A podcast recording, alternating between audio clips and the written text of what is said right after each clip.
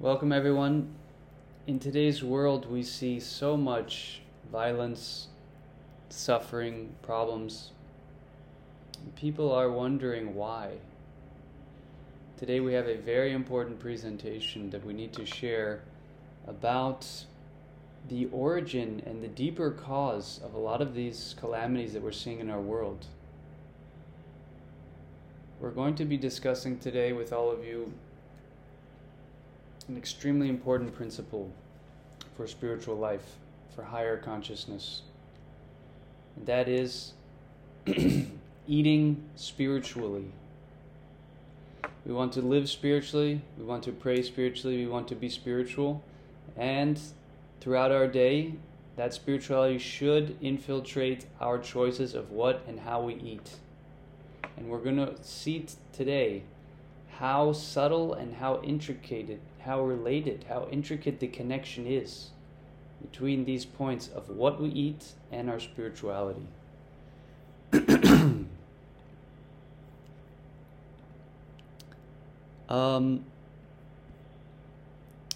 We have to look back at the original diet of man. In the book of Genesis, the first chapter, text 29, we hear that paradise is vegetarian. According to the Bible, God intended the entire human race to follow vegetarian diet. God said, "Behold, I have given you every herb-bearing seed and every tree in which is the fruit of a tree yielding seed. To you it shall be for meat," which is a translation of the word for food. So God indicates in the next text, this diet is good.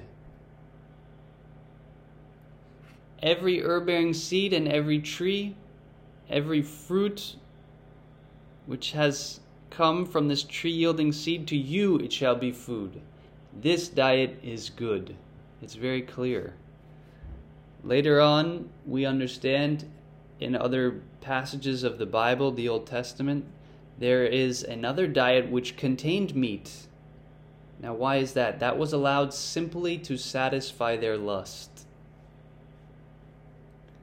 Later in Genesis, that other diet is referred to in this way, "But flesh with life thereof, which is the blood thereof, shall ye not eat.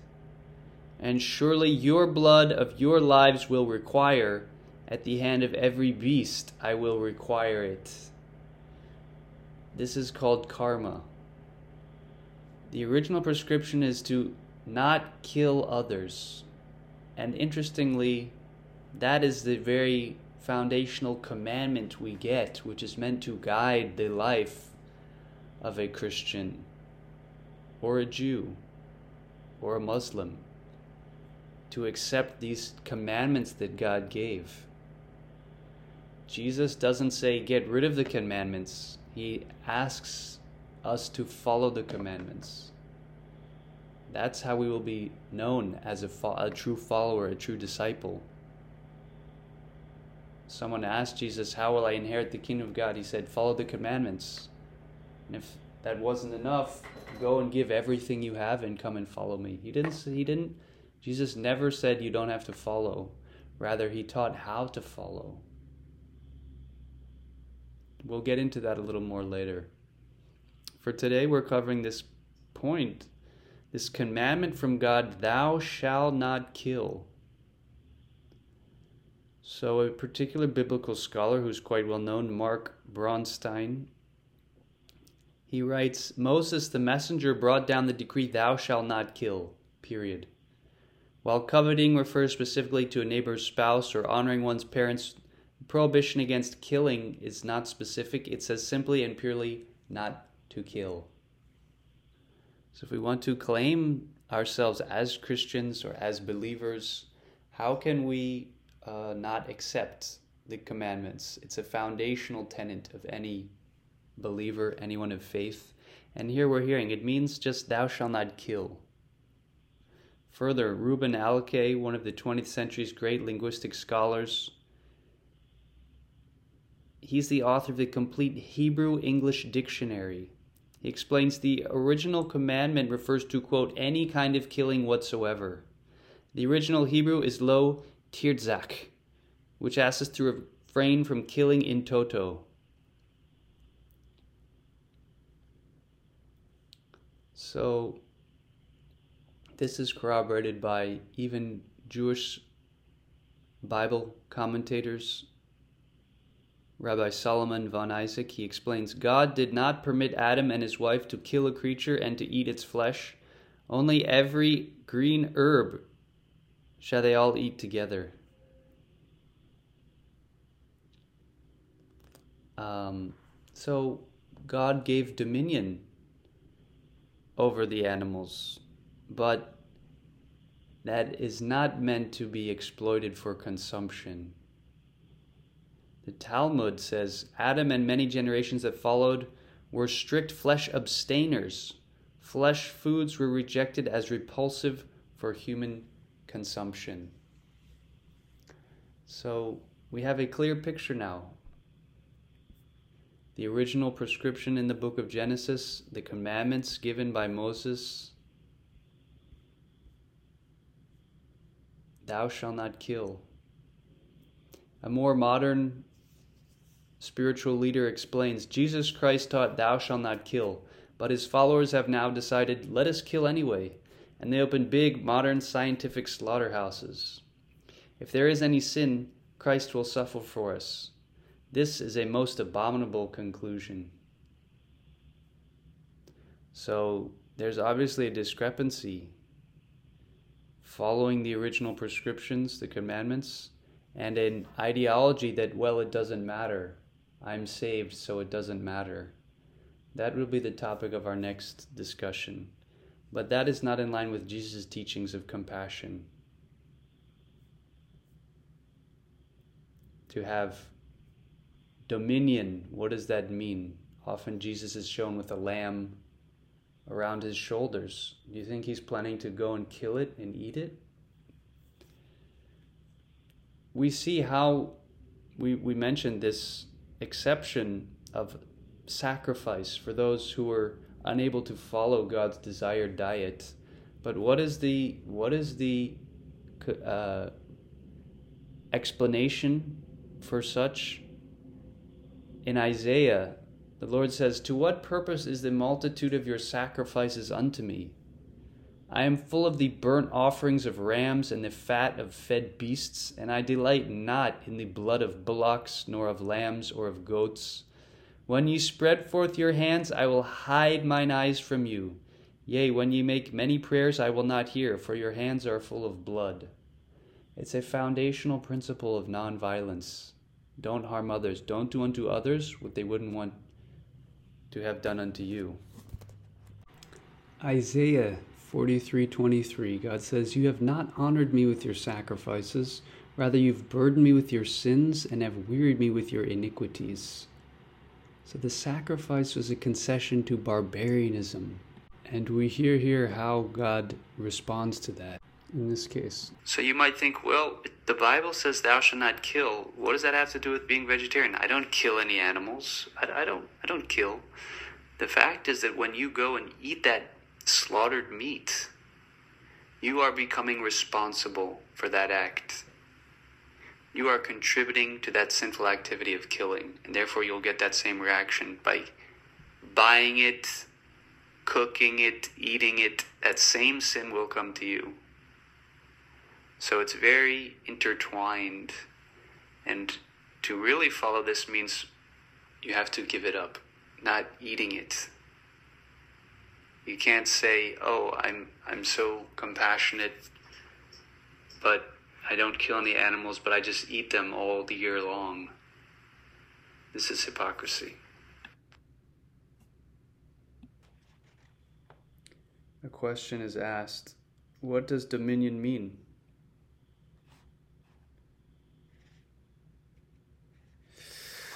Dominion does not mean killing and eating, it means protection. A king has dominion over all his subjects, but can he murder them at will? Because man's consciousness is developed, he's expected to see to the welfare of all other living entities. Nowhere in the Bible is it stated that only man has a soul. We challenge anyone to find such a passage. But it teaches that God is the father of everyone, and God made the beast of the earth after his kind, and the cattle after their kind, and everything that creepeth upon the earth after his kind, and God saw that it was good. That's in the book of Genesis. Where does it say God made the beast of the earth, but he gave him no soul? Or God made the beast of the earth for man to slaughter? So these are all unfortunate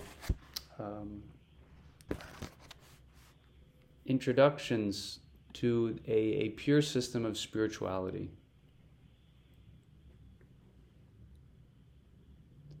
So it's important that we retain and we practice consistency with what our scripture teaches. There's other references here. He that killeth an ox is as if he slew a man. Nowadays, the commandment, thou shalt not kill, is often being edited and changed. Well, it means murder. You shall not murder. Well, we covered some of the, Hebrew linguistics of the word. Now, if one wants to argue, well, the word means murder, then still we should not dismiss this passage of Isaiah 66:3, which says, he that killeth an ox is as if he slew a man. This shows that cow killing is equated with murder. So even murder doesn't the cow killing is not excused on the plea of murder, if the commandment refers only to murder, because killing an animal here is likened to killing a human being. And we get other indications of how God feels. And whatsoever man there may be of the house of Israel, or of strangers who sojourn among you, that eateth any manner of blood, I will even set my face against that soul that eateth blood. It's very natural. God is the father of all creatures, all living beings. Why would he be happy to see one unnecessarily, shamelessly, mercilessly eating another one of his children? It's common sense. But this has been forgotten in our culture.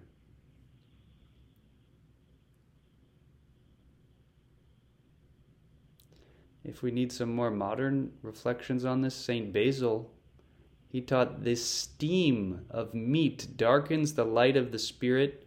One can hardly have virtue if one enjoys meat, meals, and feasts. In the earthly paradise, there was no wine, no one sacrificed animals, and no one ate meat. How about Saint Jerome? And so I too say to you, if you wish to be perfect, it is not good to drink wine and eat flesh.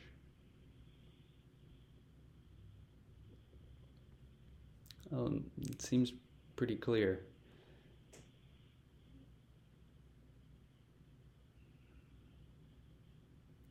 Further, according to Eusebius, the apostles, all the abstinence, not just James, abstained from both meat and wine, thus making them vegetarians. Clement of Alexandria, Origen, Basil, Gregory, John Chrysostom, and Tertullian were all probably vegetarians based on their writings. They themselves are evidently vegetarian and can be counted on to say a few kind words about vegetarianism.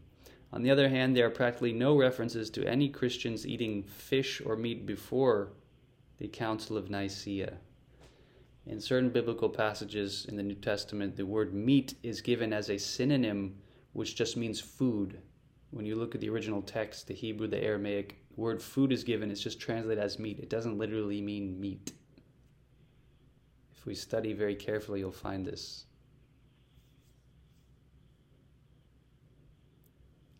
Ideally, even according to Judaism, man would confine his eating to fruits and vegetables and not kill animals for food. So this is quite clear, and we run into this next issue of really what is the role or duty of a Christian. If we have these guidelines, are we to follow them? Or is it simply that because we've accepted Jesus, we don't have to follow anything?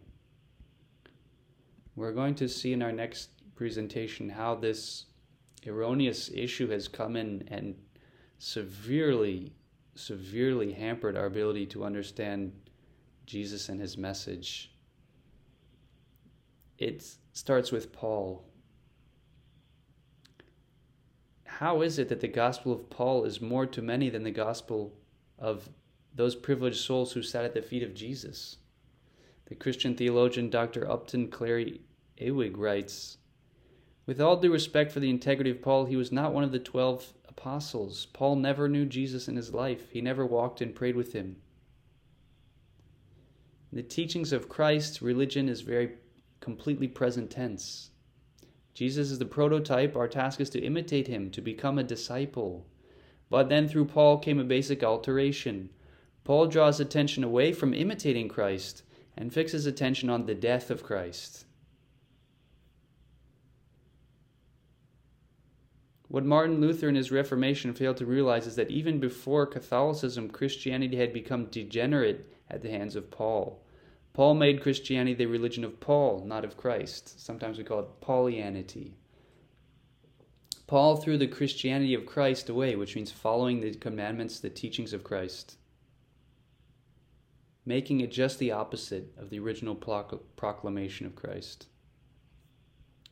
So there's passages where Paul refers to grace, but none of that is meant to supersede or supplant the original teachings of Christ. Obviously, those take more precedence, where Jesus says, "Be ye perfect as your Father in heaven is perfect."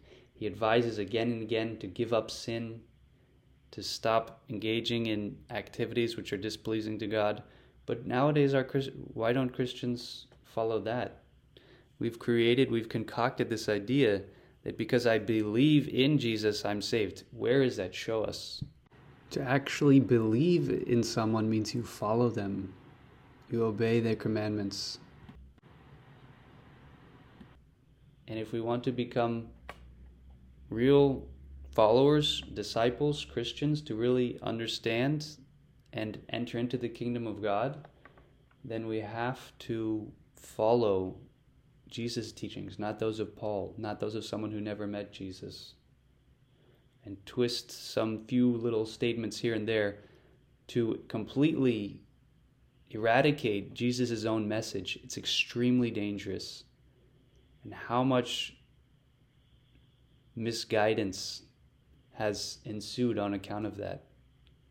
It's very important for any sincere Christian to contemplate where they're getting their knowledge, what philosophy they follow, and is it actually in line with the original teachings of Christ?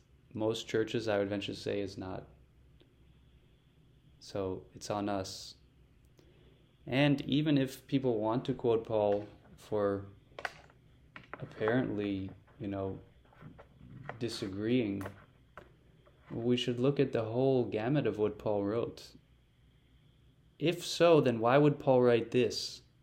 "Make no mistake, no fornicator, none who are guilty of either adultery or of homosexual perversion, no thieves or grabbers or drunkards or slanderers or swindlers will possess the kingdom of God." That's what Paul wrote. So it's a high call to be a follower, disciple of Jesus, and it means to follow what he's instructed us, asked of us. And this is all very possible. We need to approach the proper transcendental spiritual science, and it will begin with this principle: thou shalt not kill. Now you might think, well, I'm not killing animals, but when you support something, you are subtly implicated in that same action.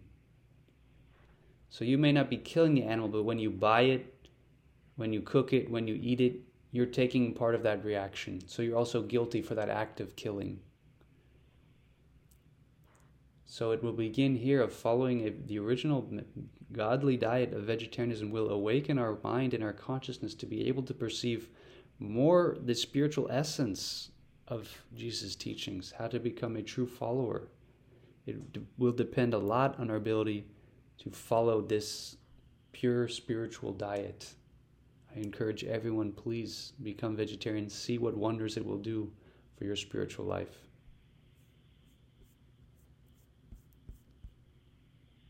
Thank you all. God bless.